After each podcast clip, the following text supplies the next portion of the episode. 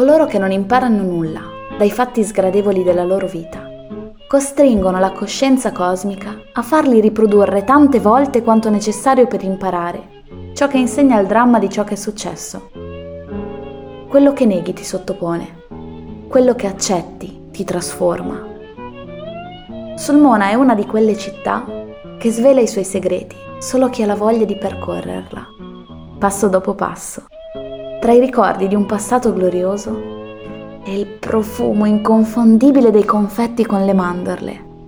Si trova al centro della Valle Peligna ed è la città che ha dato i natali a Publio Vidio Nasone, cantore dell'amore e delle metamorfosi. Quando ero piccola e i miei genitori mi portavano a visitare un posto nuovo, una delle tappe preferite di mia mamma era il cimitero. Non, non so bene il perché. Forse era l'unico luogo in cui riuscivano a farmi tacere Eh, per giusto quei dieci minuti, ma da allora per me è quasi un rito. È il mio personale modo di presentarmi ad una città, in questo caso non ad una qualunque, ma a Sulmona. Arrivo di fronte alle porte del cimitero, faccio un respiro profondo ed entro. Mi dico che in un cimitero monumentale ci saranno sicuramente molte persone importanti, sepolte quantomeno. Ma cosa fanno le persone importanti in un cimitero? E dormono. Anche loro dormono uguale uguale alle persone che non contano un cazzo. E tutti nella stessa posizione, orizzontali. Questo è il luogo dove l'eternità trascorre orizzontale. Un po' come l'otto.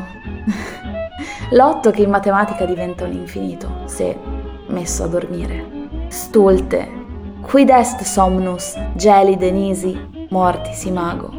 Stolto, che è il sonno se non l'immagine della gelida morte. Mi perdo tra le cappelle in stile neogotico, liberty o egizio, riempiendomi gli occhi della bellezza tipica del passato. Ho la stessa sensazione che si ha quando ci si trova in un gruppo di persone male assortite. Vi è mai capitato? E che nonostante questo comunica in modo affascinante tra di loro. Per me è la stessa forte emozione che si prova al pensiero di mischiare Nutella e maionese in un panino, solo che invece della cucina sia nella strada principale di un cimitero. Tra i vicoli lastricati di lapidi ci si imbatte poi spesso in qualche curiosa epigrafe, in grado di raccontare quelle storie che appartengono ad epoche lontane e romantiche. È il caso, per esempio, del tenore di fama internazionale Lazar Ivanovich, capitate quasi per caso in questo luogo, vittima di un infarto la notte del suo ultimo spettacolo.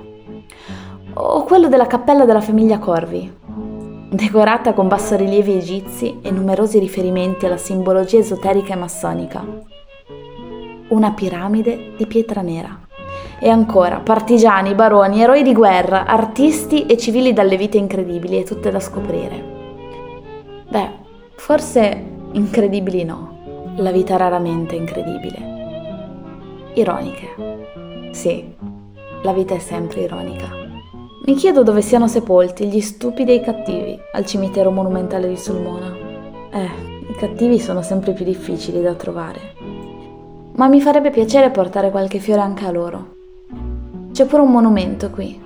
Ricorda i soldati austro-ungarici prigionieri di quello che sarà poi il campo settantotto di Fonte d'Amore, morti a seguito dell'epidemia di Spagnola nel millenovecentodiciotto.